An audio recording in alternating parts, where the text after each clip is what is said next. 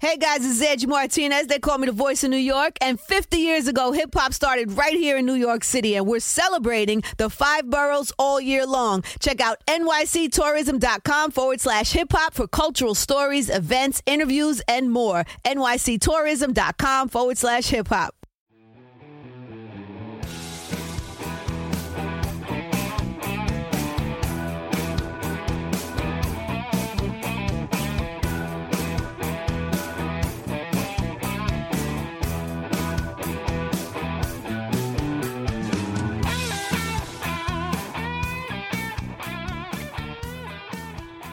Good morning, everyone. How's it going out there? This is uh, Tyler Dunne here with Jim Monos, episode five of the Go Long podcast. I'm Tyler of GoLongTD.com, Jim of lo- our longtime pro personnel expert, Eagles, Saints, Bills, XFL, analyst guru, a little bit of everything, and he's going to be running a team here soon. If you if you want to break that news, you can always do it on here, Jim. Great to be back for episode five. Um, as far as running a team, let's get a job first. that that's always a start. Um, but definitely been paying attention to some of these GM interviews. Um, really excited to see Champ Kelly and Terry Fontenot um, getting a lot of interviews. Terry Fontenot's with the Saints, and if you follow their drafts in the last three years, four years, they're doing some big time drafting. Um, that anybody that really pays attention to scouting and drafts, um, they're doing it the right way. And, and, there's no secret there other than they have good scouts and good personnel men. Terry Fontenot is deserving. Hope he gets a crack. Champ Kelly with the Bears worked in Denver for years um, before he went to Chicago. And I know that, you know, the Bears are, you know, their team is basically eight and eight and they snuck in the playoffs and the quarterback is the biggest issue there. But if you really do pay attention, they've drafted pretty well. Um, and, and, it'd be nice to see a guy like Champ Kelly get uh, Champ Kelly get a shot too. So uh, just this time of year is always fun for guys like me that you know are in scouting their whole life and coaching and paying attention to all the movement. Um, but yeah, it, this is uh, this is going to be fun this week with yeah. wild card and, and yeah. all the coaching hirings and firings. Three games Saturday, three games Sunday. Uh, the NFL wanted this. Two more, uh, two more playoff teams, and only one by in each conference. So we get more football on Wild Card Weekend, I guess. Why not? And hey, it gives us a chance to drink a, a little bit more of this little bit lager now from yes. Hamburg Brewing, even though we're not there tonight in person. I didn't set the scene. That's a good call. We're here uh, at my home in, in beautiful Boston, New York, not at our our mainstay of Hamburg Brewing.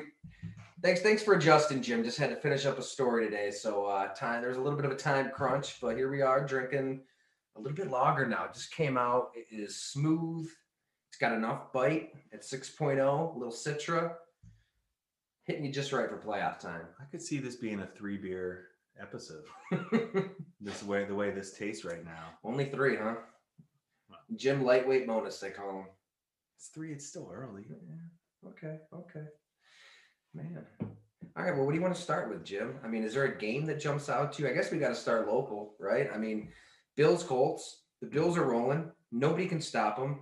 Josh Allen's an MVP candidate, but the Colts aren't pushovers. I, I don't know. I mean, I at the end of the day, I can't get past 39 year old Philip Rivers, who looked really, really bad in that second half against Pittsburgh.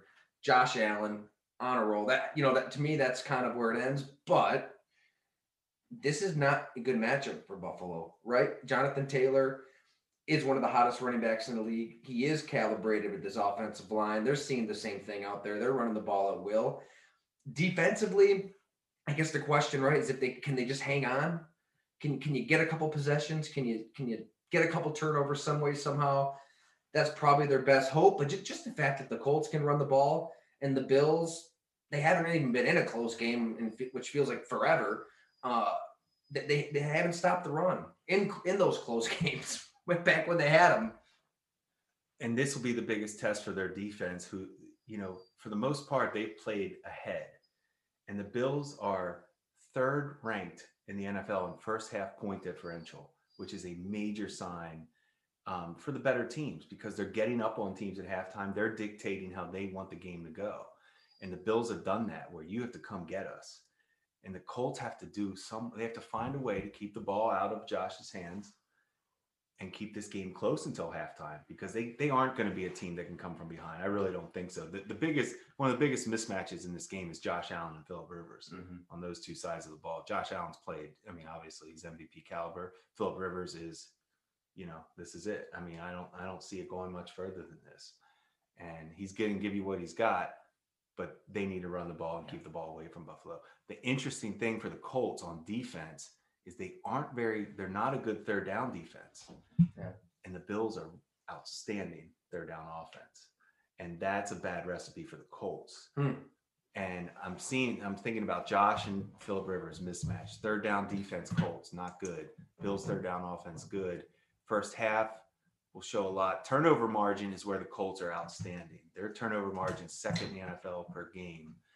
And that tells you they're not going to beat themselves. Yeah. And that's big. You know, Buffalo's going to have to show up and do their things. But I think if Buffalo's just playing the way they've been playing, and Daboll calling the game, he's been calling and mixing and matching the runs and both running backs and all the receivers they use. I yeah, I, I do think the Bills win this game, um, just based on those things. I, I it would have to be it would have to be a, a meltdown from Josh Allen, I think, for the Colts to win. So is that meltdown possible? The last time we saw him in the playoffs, it was ugly. Don't need to remind the fans out there, but you had two dropped pick sixes. You had the bad sack that he took late. You had the bomb to Patrick DiMarco. You had the lateral downfield. Has he cleansed all of this out of his system permanently? I think Josh Allen and Lamar Jackson have to win these games. Yeah. I really do, or else I really think it's going to become an issue where it's what is the problem? Because these guys are hot. Lamar's hot, Josh Allen's hot. Tennessee does not have good defense. The Bills are better than the Colts. Baltimore and Buffalo should win their games this weekend. How I feel. Do are you picking the Bills then? I am. I am. Somewhat of a easy. No, no, no, never such th- no such thing as easy. Um, if it was, I wouldn't be doing this. I'd live in Vegas. I'd live in Vegas full time. But uh, I do think the Bills win, and I do think Baltimore wins. I would take both of them. Yes. which is interesting in, in that Baltimore Tennessee game because you know Baltimore's the hotter team. Tennessee's defense is has played really bad. I mean, they've given up 30 plus points in half of their games this year. But in that matchup, I mean, Tennessee does kind of have their number. Obviously, they beat them in the playoffs last year. They loaded up to stop the run. They forced Lamar to throw. Lamar couldn't throw. They basically laughed in his face after the game. And there's a real rivalry there. I mean, that's going to be fun. You just mm. don't really get a game like this where two teams hate each other. It, I think there's mm. actually a real hatred there. You could see it in the rematch mm. this year, right? At midfield when Mike Vrabel, or I'm sorry, John Harbaugh's John with uh, Malcolm Butler. Vrabel gets in there. I mean, there's it's just it's refreshing to see. It reminds me of watching football in the '90s when they're you know the, the guys weren't exchanging jerseys and dapping each other up and being lovey-dovey. I, I like a little hatred. I want these teams to loathe each other. That's what football is. So that's why that game to me is the best game this weekend. I thought you were going to say it took you back to the '90s and '80s basketball playoffs. And those, those, I, I'm with you. I Yeah. like when I like when those teams don't like each other, and, and you can feel it. I think Baltimore has to somehow find a way to control their emotions Mhm. And win this game and get get over the dancing stuff on their feet. Like I honestly, that's it's disrespectful. Okay, if it's a little motivation, but no, it's you got to just go out and win this game. That's all you need to do to set that you know put that all. You got J.K. Dobbins instead of Mark Ingram. You got a defense that's playing better than even were at this point last year. And Lamar Jackson is he's playing like the MVP we saw last year. We, we talked about him a ton on this mm. podcast, but I, I think Baltimore wins that game. I, I think they can. And then they might be the team that goes to Arrowhead. Look, eh, here we are, Patrick Mahomes. How soon to the podcast? But I, if, if Baltimore can dictate the terms, if they can dictate the terms of any game, they, they can beat anybody. Because I, when they're rolling downhill, nobody can stop that. We talked about the five teams that we feel like you know that can win the Super Bowl, and Baltimore's the one, one of them. I mean, for sure, nobody wants to play Lamar. We know that, and their defense is for some reason. I guess when you talk about Baltimore, we talk so much about the running game and Mhm. Lamar. That defense is is so good. Those corners are tough. Marcus Peters and Humphrey, Yeah. big physical um, ball hawk. They, they they take they make the most of their opportunities. They will finish the play, which a lot of corners don't finish. those corners finish. They make you pay for bad throws. And to me, I do an analytic kind of a power rank. Everybody has their power rankings that nobody cares about. How do you come up with your power rankings? They change every week. But I've always done one kind of analytically Hmm. just to keep track. And it really holds it holds true for the most part and gives you an idea as who's playing well. Baltimore is the number one team for me Wow. in my analytics. What goes into as- your equation? So it's probably it's about nine stats that I have that I consider the, the most important stats. And those nine, I average those out, and obviously, and that's how you get it. Now it's it's Baltimore, and then it's obviously eh, there's like three. It's it's Buffalo, New Orleans, Green Bay. They're all right there, um, and it's going to be fun. There's not a big discrepancy between those teams, but it kind of shocked me when I did it to see, wow, Baltimore. You know, the Chiefs haven't really dominated football like maybe they're capable of. But at some point, you have to be scared of saying they're capable of dominating everybody and they're just going to get it back. They still have to do it. And they need to play some good football, a little bit better than they've played, I think, to get back. That's a great point. I had a, a reader um, in our discussion thread had, had go along last week. I thought he made a great point that the- Chiefs in 2020 remind him a lot of the Packers in, in 2011. You're off off of a Super Bowl win. You're rolling most of the season. That Packers team went 15 and one, and then right at the tail end of that season, I mean they you know they kind of struggled, uh, especially on defense. I mean they were giving up yards in chunks, and you can only ask your quarterback and your offense to, to, to bail you out so many times, right? Um, the thing is, I, I feel like Patrick Mahomes can just bail them out. I, I feel like there's anybody who can just be that eraser, it's him. But I think the fact that they kind of did show their vulnerabilities toward the end of the season, it's, it's going to make this postseason a hell of a lot of fun to watch. I mean, the Bills could win, the Ravens could win. I mean, the Titans can score with anybody. We've, talked about their offense. Um, the one team, though, and, and if I'm cutting you off here, I mean, jump in, but I, I want to really get your take on the Pittsburgh Steelers because, you know, this team just really fascinates me. They're 11 and 0. They're rolling. Their defense is just loaded with with playmakers, with old school thumpers, guys that want to steal your soul. And we have a story on that today, talking to Vince Williams. Mean, he's a throwback to the Greg Lloyds and the Levon Kirklands, and he thinks you can play that way today, which we're, we're going to find out. But where do they kind of factor into this all? I mean, can, can that defense just flip a switch? Can they just turn it on? And offensively, what does Ben Roethlisberger have left? Because I mean, I guess what gives you a little hope is that second half against the Colts. It, it seemed like they were pushing the ball downfield more. They've got all these studs at receiver. They can't run the ball, so you might as well just try to make some plays in the passing game. But do, do, do you see an equation for, for them to, to make any noise at all, or are, are they done? They certainly can make noise. I'm worried about the health of their offensive line. Great point. and that is to me is the reflection on Ben his struggles a little bit because let's face it, he and Rivers are, they need help. I mean, they need protection at this point. They're not running around, and that's what we're going to have to see this weekend against Cleveland. If they can come out and protect him, I do think they can win that game for sure, and and challenge anybody because I do like that. The defense is just tough. Browns are just ravaged by COVID. Absolutely ra- I mean, what a. I mean, you got to be kidding me, right? This mm-hmm. team is just cursed for a generation. You make the playoffs, and the coach who, who brought you there, who because it's not just like he's a really good coach. The way that what makes him a great coach, everybody says in that building is the intuition and the ability to adjust. And during a game, okay, this team's taking this away. We're gonna hit you this way. Oh, okay, the Titans are expecting us to. We're gonna come out and throw the ball over all over the place. He's not stubborn. He's unbelievable in-game coach, and, and they're not gonna have him. I mean, to be a Cleveland Browns fan, Jim, what, what, what are you doing right now?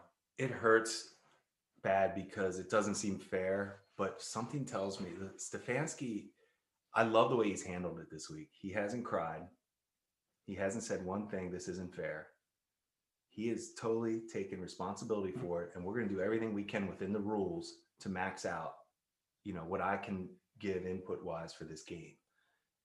It's opposite to me of what Joe Judge did for the Giants after the Eagles, who obviously what we're talking about is the Giants could have made the playoffs if the Eagles beat Washington. Philadelphia pulls their court hurts and puts Sudfeld in fourth quarter. It made no sense. And to be honest, it was completely a joke and disrespectful. I didn't like what Philadelphia did. But what I liked even less was what Joe Judge said, criticizing Philadelphia. And I just think a true leader is what Stefanski is doing mm-hmm. and not crying and making excuses. When Joe Judge won six games all year and is crying about Philadelphia pulling their second string quarterback for the third string quarterback that may have helped you make the playoffs. I thought that was an opportunity for Joe Judge to stand up and say, Hey, that hurt. But I told my team, Hey, we're in this position because we only won six games. And this is what happens when you only win six games and don't, you know, you don't, you don't control your own destiny. And that's, that was a chance for him, I thought, to really step up. And I didn't like, I didn't like the calling out of Pederson, the Eagles. That everybody's going to do that. Everybody knows that was a, a BS move on Philly's part. That was a joke. I didn't like it one bit, but I really thought that was a good shot for Judge to like, hey man, you be the leader of this giant team and say, hey guys, don't cry about that. We got we got to fix our problems. We got to get our franchise quarterback right. Who I, you know, they're supposedly franchise quarterback Daniel Jones. We got to make him make some plays. I got to do a better job as a coach. You know, say take some responsibility for this. You won six games. Like you don't think Miami? You think Miami wants to hear you cry the mm. blues about your six wins? So I I guess I, what I'm saying is I really Stefanski's proving more and more why he should be the man. Should be the coach of the year. Um, ooh, ooh. Well, let's segue to that in a second, but I'm trying to find a way to disagree with you here on Joe Judge. I do. I mean, everything you said there is is, is spot on. I mean, you hit the nail on the head. You know, with Philadelphia though, and I think we might be in agreement on this. It, obviously, the way they kind of went about it was clumsy and dumb. And Doug Pederson has proven to kind of be a clumsy coach himself sometimes. But if you know, I don't really think it's that much different than. I, I get it that the Bills earned their right to rest Josh Allen. I've heard that argument. I, I get it. Adam Schein had a great point on his radio program on Sirius Love Schein. Um, but is it that different in looking out for the best interest of your team? I mean, you improve your draft position you don't want to get Jalen Hurts injured if he is your guy. Um, you're thinking big picture. You didn't earn the right to do it. I get it, but uh, it's not that much different than the Bills just resting Josh Allen. I mean, what Doug Pederson should have done, I think, where it was clumsy, it's like just start Sudfeld snap number one. Just take the bullets all week and just basically word it how Doug was wording it on our podcast two episodes ago, I believe. And the art of tanking. I mean, I there there could have been a more graceful way I feel like for the Eagles to go about that than what they did. In mm-hmm. terms of Joe Judge, totally agree with you. It's like at the end of the day, you're six and ten. It, conversation debates ends there. To play devil's advocate, I mean, you, players love him. I mean, he really is building something there. I think internally, like that. Logan Ryan, who's seen a lot of different coaches in a, a lot of different places, he swears by him. Just he really thinks that when they're 0 and 5 and everything's going wrong, that he he found a way to get everybody motivated in the morning. And they, they they dug themselves out of that hole. It looked like they might win the division, then they kind of fell back in another hole. I think he looked at that as an opportunity, like, okay, like we're never gonna quit. I'm gonna try to use this as a rallying point for my guys right now. Like it was, he worded everything beautifully if that's your message, right? Like, we're to fight, damn it. We're not to pull that shit. Like, we're to fight in that moment. And I, I, get that. Like, that was his opportunity. I don't think he was looking at it as an opportunity like, all right, well, we got to fix everything in house and we stink and let's fi-. He's, you know, trying to send a message. I don't think anything actually like carries over into the next year, but maybe that was the theory there. Agree with you. He obviously was doing something right this year to keep a team together like that. They did play hard. And if you watch them, they did some pretty good things. They were maxing out. I thought they maxed out their offense this year as far as oh my god i thought they did some creative things like they had some you know obviously they had the look what you're working exactly now i think they do have some good tight ends and receivers but they were injured and you know in and out of the lineup this mm-hmm. year but once they had them all back it it started i mean they had some success so the team's playing for them I'm just saying, I thought that was a chance to say, Let, us you're better. Like, let's take it one more step. Let's get better than six wins. But you're right. He did word it correctly. He didn't really attack the Eagles too hard. Can I ask you this, and then we'll hit hit one of these uh, spots for Blue Wire. Like, so when you're in your chair, you know, I always call you assistant GM, right hand man, director of pro personnel. Like you, you ran a lot of stuff with the Buffalo Bills. You're running the show right there with Doug. So when you're sitting in that chair, Jim, like and Rex is doing whatever the hell Rex is doing every week. I didn't know what message he was putting out at any given moment. You got to be like, what are you doing? Oh, you got the Patriots this week and you're pretending like you don't even know who their running back is. Was it Dion Lewis that week that went nuts or and and like he's oh I don't know his name. It's gonna be blunt. Well then Dion like he just there's so many moments where you gotta just be banging your head against the wall with this guy. I think when it comes to head coaches and front offices, I think it's always going to be behind closed doors. We have the talent they're not getting coached correctly. coaches are sitting in their meetings saying, What are we supposed to do with this? We don't have the talent. I honestly think that happens in every building. I really do. In terms of the messaging, though, I'm saying like the messaging of Rex. Not coming out on a press conference and like upsetting another team or uh, Rex, you, Rex, that's Rex though. Like, yeah, you, I think you want a guy to be himself. And if that's Joe Judge and he's being himself and he felt passionate about it, I get it. And and that's to me is just be yourself. But I think there is a way to at least control it. You can be yourself too. But in the media, it's sometimes it's okay. There's a chance to give your team a message by not acting that way. Love it. Love it. All right. Well, let's uh take this opportunity to remind everybody that we're hosted by Blue Wire, um, which just has a ton of great podcasts that you can listen to. And uh, I want to tell you about Blue Wire Hustle, a brand new program where you can host your very own podcast here at Blue Wire. Hustle was created to give everyone the opportunity to take your podcast to the next level. Or if you want to host a podcast and just don't know where to start, Hustle's the place for you. As part of the program, you'll receive personal cover art, Q&As with Blue Wire's top podcasters, access to our community Discord, and an e-learning course full of tips and tricks. And on top of that, we'll help you get your show pushed out to Apple, Spotify, Google, Stitcher, and all other listening platforms. And the best part is you can get all this for mm-hmm. $15 a month. The same rate as any other hosting site would charge just for the initial setup. So whether you're starting from scratch or have an existing show that you want to grow, Hustle is an open door to leveling up your sports experience acceptance into the program is limited. So to get your application in today, go to bwhustle.com slash join. Check out the description box for the episode to find out more. That's bwhustle.com slash join. We'll be back with Roman Harper, who we didn't mention at the top of the show, Jim. We should have we should have really led with that, but our guest today is a special one. Our first guest, which we want to make a thing here at Go Long, is Roman Harper, somebody you know well. Want to give us a little tease before we get into this interview? This is good. We're going to get a good breakdown. Um, Roman's working for the SEC network right now and ESPN, um, doing some things, breaking down analysts, college football analyst, Alabama grad. Um, I was the area scout for the Saints when we drafted Roman in the second round, 2006 draft. He's in the Saints Hall of Fame right now.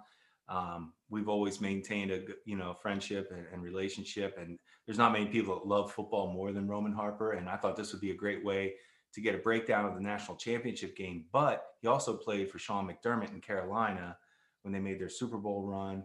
So he'll give us some some good insight on these playoffs as well. Love it, love it. Can't wait to dive into this. Here is our conversation up next with Roman Harper. So we're back with our special and first guest ever, Saints Hall of Famer, Alabama alum, Roman Harper. He will always be number 41. That's the only way I can remember him. And I can remember him at his pro day. I can remember him at the Super Bowl.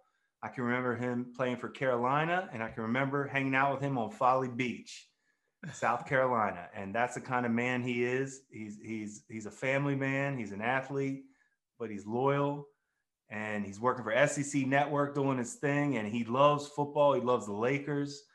And Roman, thanks for joining us. And you know, man, I just hope you're doing well. And you know, right off the bat, man, we just need to get your take. Give us the take on Bama, Ohio State. I, I know who you're picking. Now, are you laying the seven and a half? Hey, you know what, Jim? First of all, thanks for having me, man. This is a, a great opportunity, man. I appreciate you guys. Drinks up to you guys. Yes. Uh, for inviting me tonight. Thank you guys. Um, I, I don't know about the seven and a half. I'm a little nervous, only because I just witnessed Ohio State play the best game I've seen them play in two years. Like that, like we're we are fresh off of that, you know. So that's a little scary. I mean, that was very intimidating. No matter how strong your team is, that was a okay. That was a very reckoning moment because nobody anticipated. I picked Clint. I picked Ohio State to win, but I wasn't like a thousand percent sure as I should have been after watching the game. It was not even close.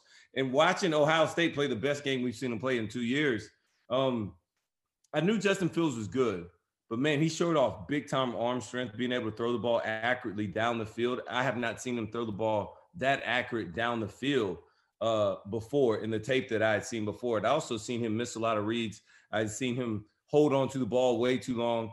I've seen the offensive line that did not look as dominant as they did against Clemson.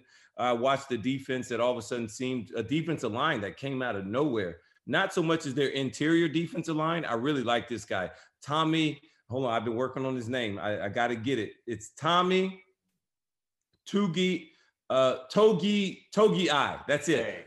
Tommy Togiai, number 72. Dude is a boss. He's like 6'2, 300 pounds, shoots his hands, is disruptive all game long. He literally destroyed Michigan State himself, like from the very first play all the way through. And their other D tackle, uh, Daryl Haskell, is another guy, number 92. So 72, 92 are very disruptive in the middle of that defense. And I think that is the strongest part of them and that they beat teams from interior on. I think Alabama will come out with a similar game plan as what they did against Georgia, which is more running the ball early, but we want to run it laterally. We're not going to run right at you as big as Georgia was.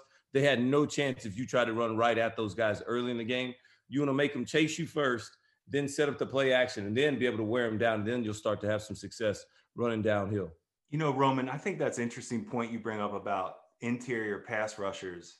And we dealt with this in New Orleans with with Drew being six feet tall. And yeah. when we had Carl Nicks and Jahri Evans, who I don't think there was a I don't know in the history of football if there's a better guard tandem, but somebody will have to tell me if there is.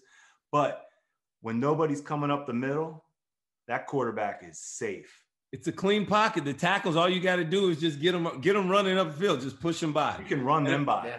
You run can run by. them by all game long. People don't understand that everybody's always and look. I, I fall victim of that because a lot of times I don't like talking about interior linemen unless they're really good.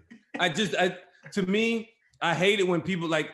I was I was on a radio show uh, this year, Jim, this past year, last year, and I was talking there, and everybody in Carolina was so excited about Matt Paradis, right, signing this center.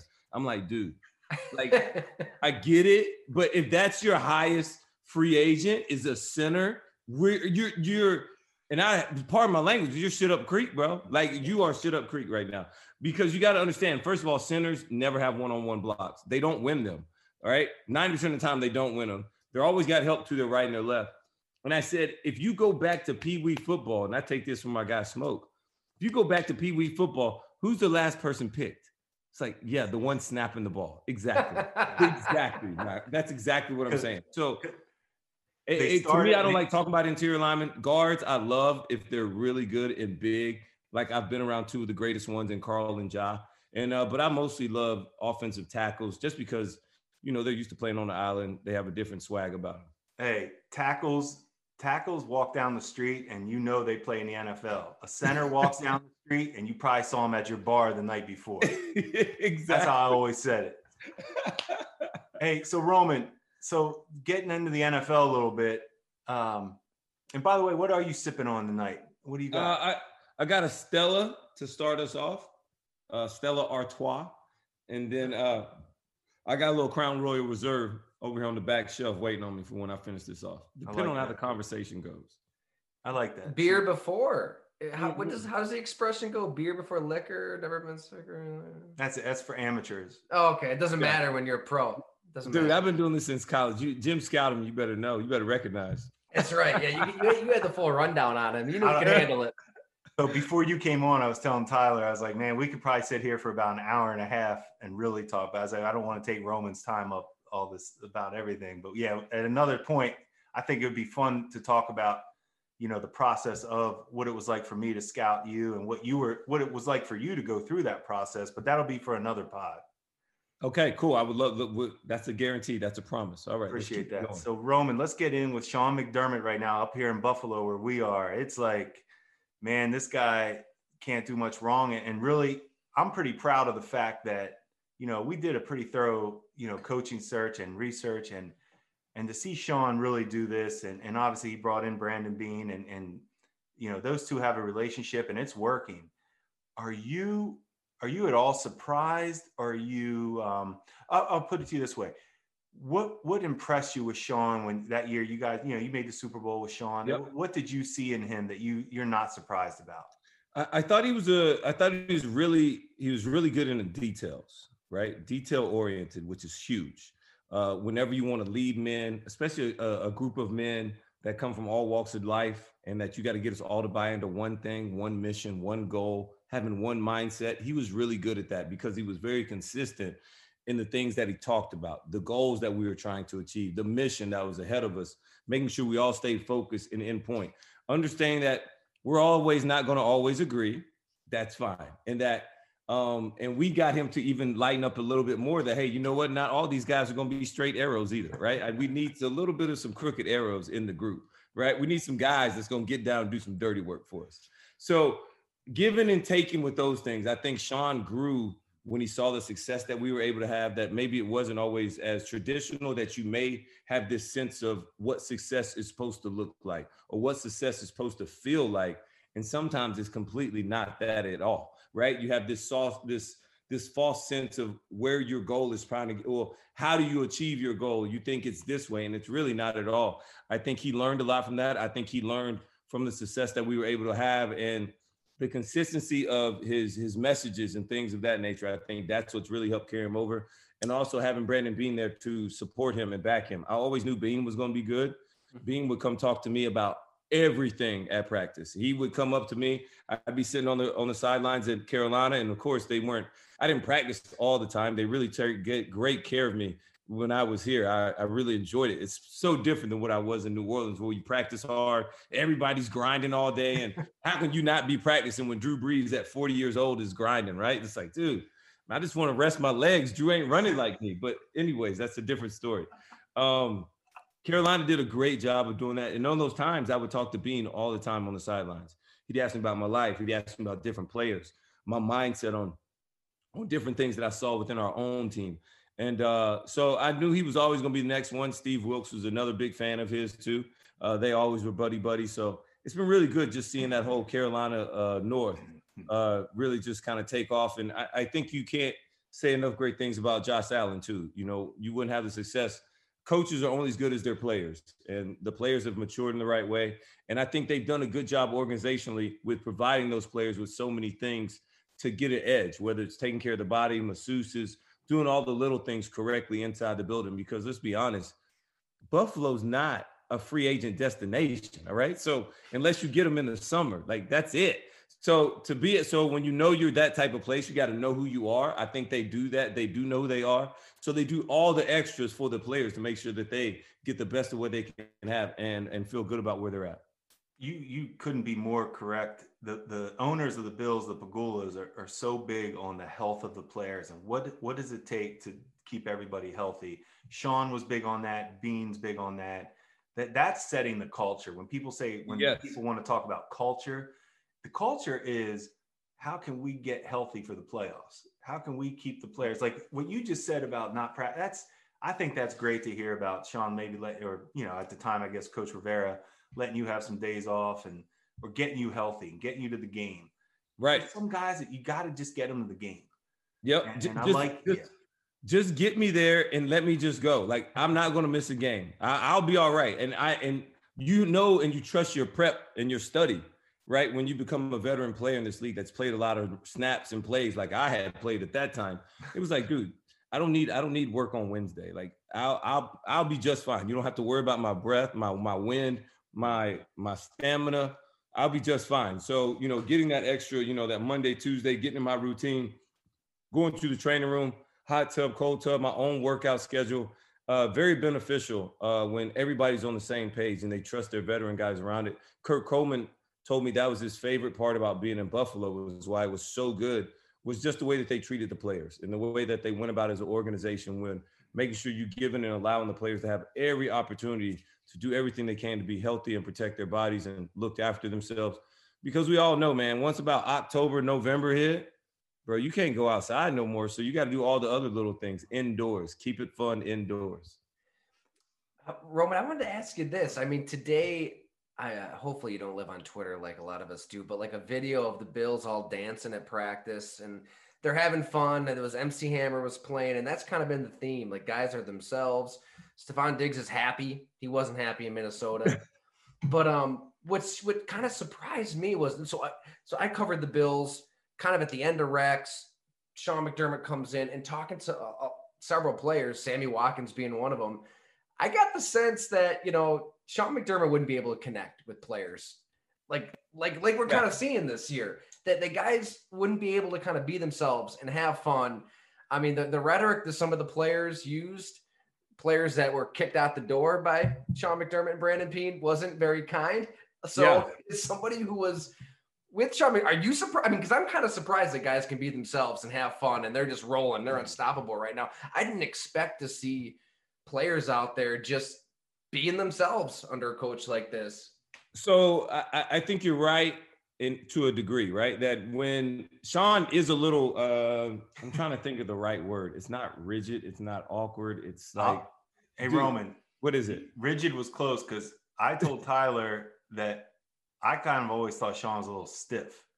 Yeah, it's something like that. Like it's like like he's not like safety. I picture him as a straight line safety. I never saw him right, play. Right, right, right, right. He is. Yes, he's not. He's gonna do everything by the book. You know, he's like, oh well, you know, man, if we got to be at our feet at 12 yards, we got to have our feet at 12 yards. I'm like, bro, let me play. Like I'm feeling run. Like I'm gonna go up. You know, just like let me go, coach. You know what I mean? Like that was always things that like he would always try and be at me because I'd be like one of the last ones on the field. I'm like, dude, I got it, man. It's practice, bro. Like, I'm not gonna run, you know, because he, you know, he wants everybody. Oh, let's let's run on the field. Let's do this. I'm like, bro, I'm like, you're 11. Like, I don't care about running on the field at practice. I don't. All right. So it was things like that that would say that it makes it really hard. But our last year together in Carolina, um, we had when we went to the Super Bowl, that team was made of made up of so many different players with so many different attitudes and personalities. Um, and you know, and it was very accepting and it was very open about that. And we, Coach Rivera would try and tell all the guys all the time was like, your biggest advantage is being yourselves. So don't shy away from that. Be more of who you are. And when you're and we accepting of that. And I think once Sean Sean saw that, that you could be successful by encouraging every single human being to be who they are and being the best version of them. And when everybody's a little bit more accepting, you open up a lot more. You care about the player beside you. That's allowing you to play a little bit harder for that person. It means a little bit more. And let's not forget that winning does heal everything. Right. And we all can be happy and dancing to hammer time or whatever when you're winning. It's easy then. I mean, when you only got two dubs on the ske- like on the schedule, it's a lot harder to get out there and be dancing in the cold. But hey. when you're winning and you're playing in the playoffs, you get a check. You know, that's something yeah, to dance yeah. about. exactly. They have every reason to be in a good mood right now.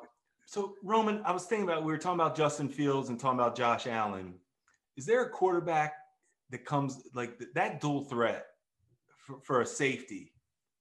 Who was a headache for you? Who, who's a quarterback? The week we were playing somebody, you're like, man, this is gonna be this is gonna be a wild one. So it, it's so hard to say because at quarterback, that's still not really the norm. As I've been out for what almost four years now. These last three to four years is when all that's become a lot more normal. That's the newer cycle of what we're getting, especially with these younger quarterbacks. Um, but I watch it a lot in college now.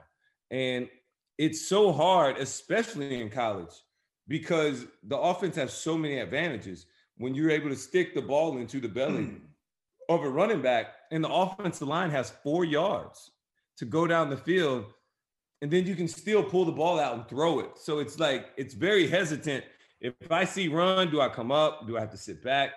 I think that's one element of it is that it slows down the eyes in the process of what you try and read and react or what you're teaching.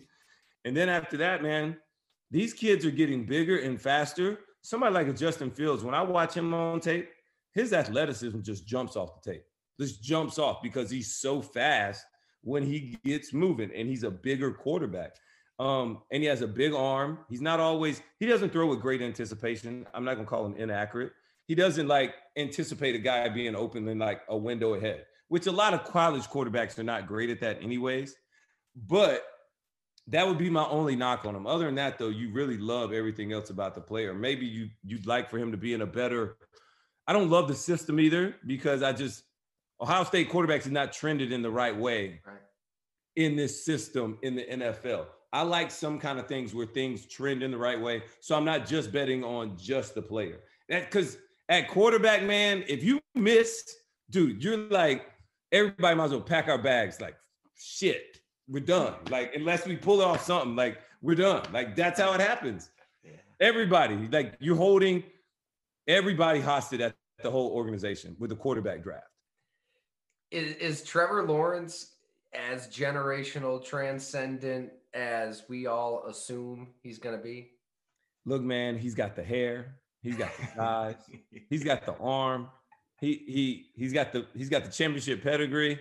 Um, dude, when you see him, he's big. He's every bit of like six six. He can run. He's got a cannon for arm. He can make all the throws. The only thing that you worry is that man is um when you go to bad teams that are organizationally not been run good for long times, like are you really is he going to be set up for failure or, or will he be successful? I think he will be successful. I think he's probably the highest rated quarterback coming out of college since probably Andrew Luck or John Elway, where he's like, oh man, this guy just can't miss because he can literally do everything. Um, I, I think that that's where I kind of fall on him. I, I hope he's very successful. Um, I'll try and root for every kid, but it's just crazy to think that ever since he took a snap his freshman year, that he's supposed to be the next chosen one. I'm excited. I haven't really dug into the college quarterback scene yet. Um, I've really focused on the NFL this year. I'm about to Yeah. start the college guys. I did the BY. I just looked at that BYU quarterback the other day. Um, I think he's got plenty, plenty, plenty of ability to work with. I'd be excited to get a guy like him. Yeah, I agree because I think he's a guy that throws with good anticipation. I, that's what made me think of it. It- He was the one thing I noted was, man, you don't see guys, and he sees things. He's running around, and he knows where his his check down, and it could be across the field, but he knows it's safe. I'm like, man, he is instinctive. His arms, eh, athleticism's good. I'm I like his athleticism. He's sneaky athletic. And I like the fact when you don't play a, around a whole bunch of talented guys, what happens when you put him with some talent? That matters to me. That's why when I saw Kyle Trask struggle so bad, I was like, he should have opted out. Or because what it does, no matter how brave Kyle Trask was or how much of a man he was for going out there and playing, and I'm not going to knock him, but I'm saying it shines the light on some of your your scars when you don't play well, and that's the last impression that we get of any player. No matter right or for wrong, you can't erase that from your memory. It's just not going to go away. And all of a sudden now you're like, well, he didn't have all of his players. I'm like, yeah, but Zach Wilson ain't playing with no nobody on Florida's level. So tell me what else is wrong. It's like painfully slow. Like their receivers are painfully slow. Yeah. I'm like, I, It's like and- watching Northwestern. It's like, dude, Northwestern has to do everything right. I and th- they're a team that's a great example of when I see so many bad teams in college play bad defense, it lets me know it has absolutely nothing to do with the players. It is all coaching, and defense is about effort, like discipline, doing all the little things right. I'm watching a, a 5'11, 212 pound, that's what they got him listed as, Sam linebacker for Northwestern play. I'm like, how in the world is this guy even out there? You know what I mean? I'm like, and he's making plays. And it's because they all do their job. Every single one of them. At the DBs, they backpedal. All right. They plant and break. They keep things in front of them. They don't give up the big move. Nobody's busting coverages. Like teams are disciplined. And you see when teams are not disciplined as well. It just really stands out to me when um, you know, you see certain things happen over and over and over. I was in you see it in the NFL at times too. And it's just funny because I, now that I watch so much college, I cannot transition my eyes to or to just go away of what I'm used to seeing, which is professional grade football. Are you shocked by the gap of talent when you watch an offensive line in college against an offensive line in the NFL? It's and and, and this is where I'm going to lead with this question. So my friends, they they're you know whatever they're they're saying they're big Philadelphia Eagles fans from Pennsylvania, and they're saying that Penn State could beat the Eagles. No way. It- what would the score? How about this? If Jacksonville, worst team in the NFL this year, played Alabama, how bad? What, was the score? Uh, I think they beat Alabama by let's say 14. Whoa, that So- close. Okay, so that's closer than I thought. Yeah, I think they beat them by 14. I, I think this Alabama team is really freaking good though. Like I, I I think this Alabama team is really good. Roman, you, Um, you got me on that one. 14. I, I I do. I don't think they're secondary. I think they would get eight up defensively. I think they would get eight up. But I think this offense could actually like challenge some people. And um, but you're right though. I mean, you're probably right. 14, 17. That's still a big margin of like they're, they're it's not going to be close. I think they physically get dominated, and that would be the shocking part. Was like, man, how could Alabama get physically dominated? I'm like, uh, it's pros. That is how. That's a lot of guys that are really good on Alabama's team, but they not like grown men. That is, I don't think people understand. When I say it's a grown man's game, it's like grown men are out there running around, really big people, hitting people at really high velocities of speed. And there ain't no targeting rule in the league. Like Cats is still taking people out in the league, which is good. Um, I appreciate that part of it because when I watch college, I'm like, this targeting stuff has got to, it's killing the game. Oh my God. It's killing, the game. games. Um, and it's not killing the game because it's such a bad rule, but the fact that you are disciplining these kids by kicking them out, like That that's part, the yeah. that part is terrible. I, I think you got to have look at some kind of intent or make it two of them or something. You can't just throw kids out. Why would you punish the amateurs more than you actually punish the professionals that do the Hey. same thing? What did Gregg Williams used to say if you were beat? Uh, which part? If I was, if I was, Gregg Williams used to say, if I was coaching college, and as soon as you beat me as a corner or a safety, I'm tackling you. well, you could. because you can in college. Yeah, I And- see. I see Ohio State do it all the time on film. This last Right. couple weeks, I, I they they they play in zone. They got terrible eyes. Their eyes are in the backfield all the time. Any double move or something, they just like running and grabbing receivers. That's, 15 just- that's all they're 15 doing. yard- Yeah, exactly. And there's nothing. They don't throw any flags. Like, Yeah. Roman with that, that Clemson linebacker last week, like watching that in real time, he gets kicked out, the targeting rule, like that just seemed like like such a bang bang routine hit that nobody even bats an eye a few years ago. What was your interpretation of? I can't remember his name. You know, he got ejected. Yeah, Skalski is his name. Yeah. So it was the actual definition of a um a targeting, like you lowered his head, like lowered hit with the crown of the head. The biggest coaching thing for that though is like, like I said, I don't have to harp on the, the rule and kicking people out. I, I mean, throw the flag because it was a targeting by their definition. I don't like him being removed from the game. I'll always argue that point because I think the best way to teach people is not to like put them out the car, is to like teach them, like really teach them.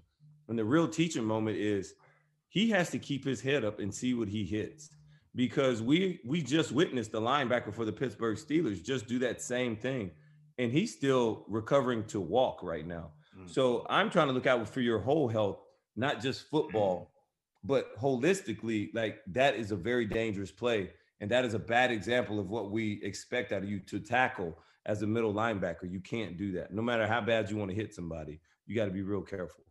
I wanted you to just rip footballs going soft. Come on, Roman. Like everybody. The, I mean, I mean, what you want me to say? You want me to just tear his freaking face mask loose? Yeah, I mean, that's what I used to. Pre- I appreciate Come that on, type that's of what football. you did. Yeah. I, I mean, I appreciate it when all of a sudden, you know, I'm at safety and I got like 12 yards of distance, and I see a running back, and it's just me and him that's coming in the hole. He ain't got nowhere else to go in the funnel, and I get to just blow downhill and then try and blow his kneecaps out. Yes, Yeah. that's the football I love. Or when I would see Mike Vilma, uh, uh, John Vilma, hit Steven Jackson square in the face in the hole, and I got so excited. Like, man, that was like big moment, big nuts, big balls moments right there in football when you hear big men collisioning in a hole. You just don't get it. You don't see it all the time now because we're teaching young kids in the college game to remove the helmet from the game, and you cannot do that. The helmet is put it is worn for protection. I don't understand why we're wearing a helmet if you don't want us to use it. As a defender, when I'm tackling people bigger than me, I had I, I will hurt myself if I just go up there and squarely try and tackle this guy and get him down. He's bigger than me. So I got to use whatever advantage I have, whether it's, you know, going at a quarter, well, quarter in this guy, so going at a lower, you know, break him up in force and you hit, you know, hit him in certain places. But um, I, I definitely think you you still have to involve the helmet in the football game. I understand using it as a weapon's not great, but you're still always taught to keep you know bow your neck and, and see what you hit. Just always, I mean, that's so perfectly said, Roman. It's great to hear from you. I feel like the NFL is trying to find a middle ground that doesn't exist, right? Like, Mm. as long as you can hit and block and tackle and you're not playing flag football, there's going to be injuries, there's going to be concussions, there's there's going to be all that. But I don't know. It's That- a gladiator they're sport, man. find the safe. it- It's never going to be safe. It's not. it's football. It is football. We do it at the highest level. Uh, it's a gladiator sport, man, and there's no better example of it here in America. I mean, you're in the arena, everybody's cheering for people to get knocked out, blown up. Like it makes the people go. You know, that was my favorite moment of football. I tell people all the time. I said, if I could get a big hit or an interception, I'd probably prefer the big hit. There's no better feeling than when you hit somebody and the whole crowd goes ooh, just like on the instant. It's like it's the biggest feeling in the world when you do that to people. And um, I've done it. It's the best feeling. I'm telling you. Well, Roman, how about since we were talking about Gregg Williams a little bit, and we we right, did a lot on him after that Jets after that end of that Raiders game when they when he got fired the next day. I kind of said, Gregg Williams, we won a Super Bowl. I, I I don't you know I wasn't a player. You you played for him. I will always say that guy knows a lot about football. Yeah, he does. I was very impressed with. I was always impressed with his knowledge on drafts and in meetings with him. Do you have? Did you like playing for Gregg Williams? I love playing for Greg. Um, you know, up until Greg got there, well, Yeah, I don't know how much the Saints were in love with me at the time. I've been there three years, had an up and down career. and Greg came in and he was so honest with me. It was the first time I'd ever seen somebody actually honestly talk to me about what's going on, where I'm at in my career, and how I could actually improve. Before that, it was always like, do I really am I I'm scared to go upstairs? It's the principal's office. It was always getting slapped on the wrist. Other than that, it was like no communication, right? And I've been starting for three years. And I don't know where I stand with this organization because you know, oh, somebody else got an extension. I'm playing okay. I've been hurt a little bit too. And last year was just a bad year for it was weird. Greg comes in, he's like, look, first thing he tells me is how smart he is, right? He's got like a checklist. He tells me about his degrees that he has. He has this degree, I got this degree, I'm blah, blah, blah. He's he's got all this. Then he tells me about his FU portfolio because he's got all this money because he's been the highest paid assistant. He's been this, he's been this. He's like going down the list, and I'm just like, okay, like this guy's off the chain a little bit. And then he comes, proceeds to tell me that what he thinks of me as a player and that he thought I was a really good player. That he's like, the biggest thing is that you need some little bit more discipline and that you got to do everything the right way, but you got to trust me. He's like, you got to trust me. He said, before I got here, when I got here, I, I knew who you were. And I, I think you're a hell of a ball player. He said, he said, they asked me, did, did I want to trade for LaRon Landry? I told him, no, I'm good. I got Roman Harper. Like, I don't need LaRon Landry. He's like, he was like, so when he told me that, I'm like, okay, this guy believes in me. All right. And then he starts telling me, he said, look, you just got to trust me. All right. But I, I can use you in this defense. Like you can be a real weapon and a force for us. He said, but you got to trust me. You got to put in the work. And if you do that, I promise everything will be just fine. And I was just like, deal. Like, you got me something, I'm in with you. And that very first year, I made a Pro Bowl. And then from there, we just kind of built on everything. And we had so much success. He always talked to me about what he was thinking pregame, about what our mindset was. You know, I, I, I never forget during warmups, he'd always come to me because of the defense we ran. A lot of times, offenses would adjust because of what I was doing. I was a safety in an inverted two concept, so I could blitz off the edge. I could play flat. I could play man to man on a lot of times on tight ends. I could do all these things. And he said, Hey, look, so he said, This game, everybody knew how much the Saints loved to blitz under Gregg Williams. He's like, Look, all first third down, I'm gonna play two. I'm just gonna show blitz, but I'm gonna back off. He said, and then and and then I loved how he would go so mental into the game. He would be like, So what I'm gonna do is on the first third down, I'm only gonna play coverage. I'm gonna play, I'm gonna show this, and I'm just gonna drop back all game. And then he said, when I get the quarterback to sell one Mississippi, two Mississippi, and he said he's gonna throw the ball because he thinks we're gonna be coming. He's gonna be getting rid of it. Then the second third down, he's gonna be like one Mississippi, two Mississippi, and then he said he's gonna throw the ball. Then he said, when I get to three, I'm gonna strike that motherfucker down. I'm coming at him the rest of the day. So that was his game, and he would tell us this, and I'm like, okay, Greg, let's let's go light him up. Let's go. So we knew what we were going into. It wasn't a surprise. So every third down, boom, we playing coverage. Boom, we're playing coverage. Boom, we're playing coverage. And all of a sudden, that quarterback gets a little comfy, and then boom, we're striking it up from there. So um, those are the things that I always appreciate about Greg.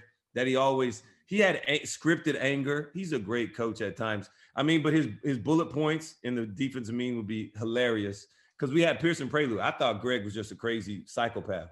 But Pierson Prioleau had known this guy forever and was like, no, this is just who he is. It's all scripted anger. So anything in red, he's going to yell, you know, say all these crazy cuss words and blah, blah, blah. And then the very next sentence is like in black and normal, and he talks normal. It's like all scripted anger. He's like, dude, it's just scripted anger. And It's not. He just, that's what he does. But he's the only person I've ever seen a coach be able to get so many wild, crazy dudes to be able to buy in that fast for a culture change that if you didn't buy in, um, you would have been called out about something. And uh, you know, the players held each other accountable to each other. And that was one of the things I truly, truly remember and loved about the teams that we had that we were so good and so together. That Super Bowl team, Roman, so much with the Saints always goes to offense with Drew and Coach Payton. People forget the, the turnovers you guys created that year. We won the Super Bowl and it, that defense was special. There, there was so much talent. And I always thought this with Gregg Williams, and he always said this whatever they do well, that's how I'm going to use him. Mm-hmm. So when we had draft meetings and we'd be talking about a safety, and I'll, I'll use Chip Vaughn from Wake Forest. Right. I remember, remember we draft. You remember Chip? Chip had right Third round. big fast. Look, look, look, when I saw Chip's draft, we asked Chip like Chip, what did you run in the 40? He's like four three. Yeah. Like, what? How big are you? Oh, six three, like six two, two fifteen. I'm like, bro, how'd you get drafted in the third or fifth round? Like, what? So did I'm going to tell you how. Like, like, what did you do wrong? like, so Gregg Williams was at that pro day at Wake Forest with me, and it's hard not to. I mean, like you just said, that's what Yeah. you're looking. Oh. That's what you're looking for. Everything else was kind of missing. Did Chip love football? He did not. Was Chip a ball hawk? He was not. Was he a hitter? He was not. What he was was kind of good at everything. He just never. What What did he do great? Nothing. right. And then he got hurt and blah blah blah. But he Chip Vaughn, like guys like that, Gregg Williams is like, hey, I'll I can I'll find a way to get this guy. Like I'll find a way to use him. And, and maybe he could have if he didn't get hurt and whatever. But Mhm. I, I always respected that about Gregg Williams, where I liked how he always wanted the positive of the player, and I'll use that. And I always thought that was pretty special. I, I think so too. And a great example of that was, you know, he would tell all everybody in the defense, you know, because the most of the the most teams are built with more defensive players than offensive players because defensive players have to play special teams. So we would have more guys up for the game day, and he would always be like, where there was somebody like Marvin Mitchell or Jo-Lonn Dunbar, like. If you're up and dressed, we're gonna have a package where you're in, where there's like five linebackers, one play but we're gonna call this one play on this third down or whatever for this look. And everybody's like, dude, I get my one shot. I'm going to get my production for that one play. So as long as you were up or dressed, you normally had some kind of set or play. So you felt more involved with everything as well. I, I think that's another thing that Greg did a great job of when he was with us was making sure everybody felt involved. Everybody had their hand in everything. And dude, the, jokes that we continue to make, I mean, foul jokes that there's no way we could get away with nowadays. Like terrible. Jo- I mean, dude, we made fun of so many people and everybody was on alert. I mean, everybody, nobody, nobody was off limits, like nobody. So it was, uh, it was funny what we would talk about in those defensive meetings. Well, hey man, I think we're gonna let you go tonight. Um, I think we need to do this again. Yeah, you know what, Jim? I want you to tell me what was really said when I got drafted because I hear Sean Payton's version of the story where it's almost like, dude, it's almost like like I was I'm like the six and a half that just got the date, right? And then he ended up marrying me. He was like, he's like, you were safe. You know, I was like, dude, is that even good? Is that a good thing that I was safe? Yes, it is a good thing because I come from a two parent home. I go to a big university. I checked off a lot of the boxes. You know, like, oh, does he love football? Yes. Does he have, look at his tape? My tape was good. My size wasn't great, but uh, it, like, I just checked the boxes. That's what it's like. He was safe. I'm like, what does that even mean? It so he was he just got hired as his first time head coach. Yes. So when you're hired as a first-time head coach, and you're usually hired in February, January, February, right after the Senior Bowl, you you want to sink yourself into the draft, but you really can't as a head coach. I he, you have to change everything, right? You're putting a Right. staff together. You you have you're trying to get your schedule set up, OTAs. You're studying your own team. He's studying the so basically he's in our draft meetings and he's relying he was relying heavily on the scouts. Yes. And when he would ask about, okay, he's looking at your numbers, right? Because the first thing when you're not watching too much tape as a like, okay, you ran good. You ran four or five. Yeah. Fine for a safety. That's no problems. Okay, what is he? Is he a ball hawk? Yeah, he's, you know, he's gonna he can make a pick. I mean, he might drop he might drop one. You know, Yeah. Don't put the pro day tape on. No doubt. Pro day was struggle bus. It wasn't all right. Was You tired. were thinking about other things. You were I was. you were nervous for the three cone drill. Um, but I'm I'm fucking around. But I really think this is when we told him he loves football, he's football intelligent, and he's gonna give you everything every day. That's all he needed to hear. Like, let's take a shot on him. And when I say take a shot on him, because you know, there were some we, we talked about this before, but does Roman live a clean life? You know, does Roman is he going home at night at the right time? Is he getting up? Is he on time for meetings? Well, everything at Alabama said yes, except for it was always, oh, he'll be there, but he'll be there on time. He will. Yeah. And he'll practice hard and he'll be in great shape. But we knew you your lifestyle was fun. I mean, you lived a good college life like everybody else should. No doubt. The- the- that was not a secret. That was not a secret when it came. The- The coaches knew, and my college coach, like I didn't hide that part of my life. I think that was another thing. I I did not shy away from that. Um, it's But just I really like- cool hearing everybody's uh like when it all goes back, because I can only imagine what it's like to be in that that room, that war room, I guess, on draft day when when you send in the pick and what does it come down to? Is it this, this, this? I know they also were looking at the tight end. Uh, what's his name that Houston drafted at the beginning of the draft as well. So they woke up that morning going to draft uh, the tight end. That was in that ended up being we ended up taking this is crazy. We ended up getting um Jahri. It was Owen Daniels Yeah, Owen Daniels. And then they traded trying back. to remember. Yeah, a Owen Daniels was who they were going to pick, and then they said that Sean said they weren't really ready because I was next, and they were like that was the pick they wanted, and then they had to trade back. They got Hollis. They traded back. So we were going to take Daniels in the fourth round. Mhm. We had it lined up. We were actually called him. And who I forget who drafted him.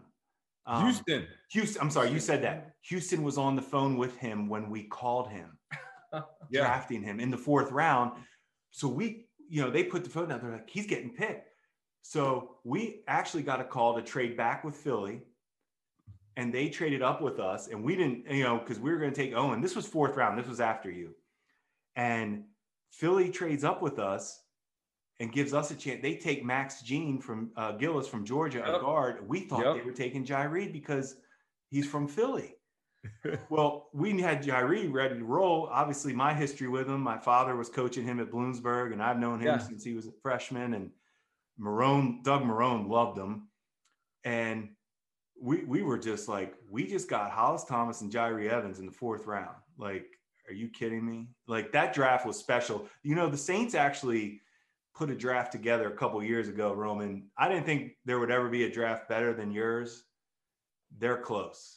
Yeah, they're going to be right there at it. That man. one draft are. they, had with uh, Kamara and the Yep. right tackle and Uh, yep, Lattimore, uh, Ramczyk, Marcus Williams. yep, Lat- Marcus Williams, second round, Alvin Kamara. and Roman Terry Fontenot is interviewing for some GM jobs right now. If Terry Fontenot does not get hired as a GM, I honestly there's something wrong with the NFL. That guy. I agree. I think Okay. Terry is so good. He's Love so that. good.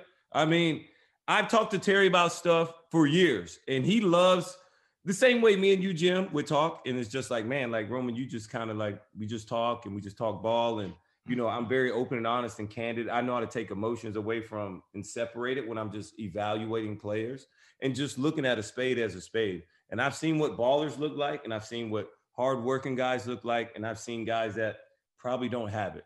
And um, it takes that, man. You got to have that finite eye. The you know the You the really good player that puts everything else together, man. Because it's not just about talent in the NFL. Talent is an abundance. Everybody's got talent. That's the the least of the concern, or you wouldn't even be out there. It comes down to being a really good pro. Comes down to all the little details. Are your eyes right? Are, are you are you doing the right things with taking care of yourself? Are you really putting in the time studying? Are you really doing that, like for real?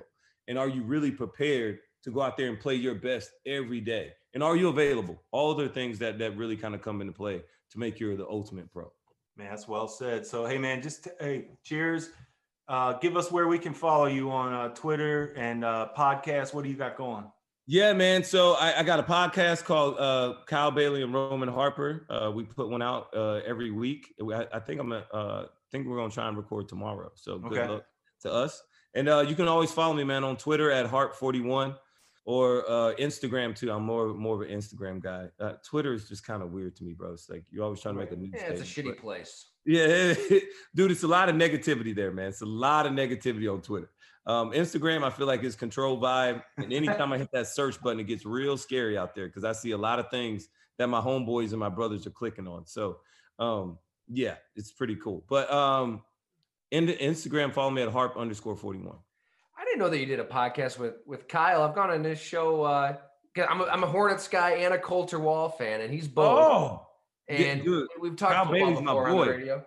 Yes. I did not know that either. Yeah, that's awesome. We got to listen to your podcast, man. I mean, you two together, that's got to be it's got to be a lot of fun. We'll do a cross. We got to do a, a cross pod. We got to come on your pod. Yeah, yeah. We should just have everybody just link up. Me and Kyle will come on your guys' show. You guys come on our Man. show. We'll do that. Awesome. Say the word.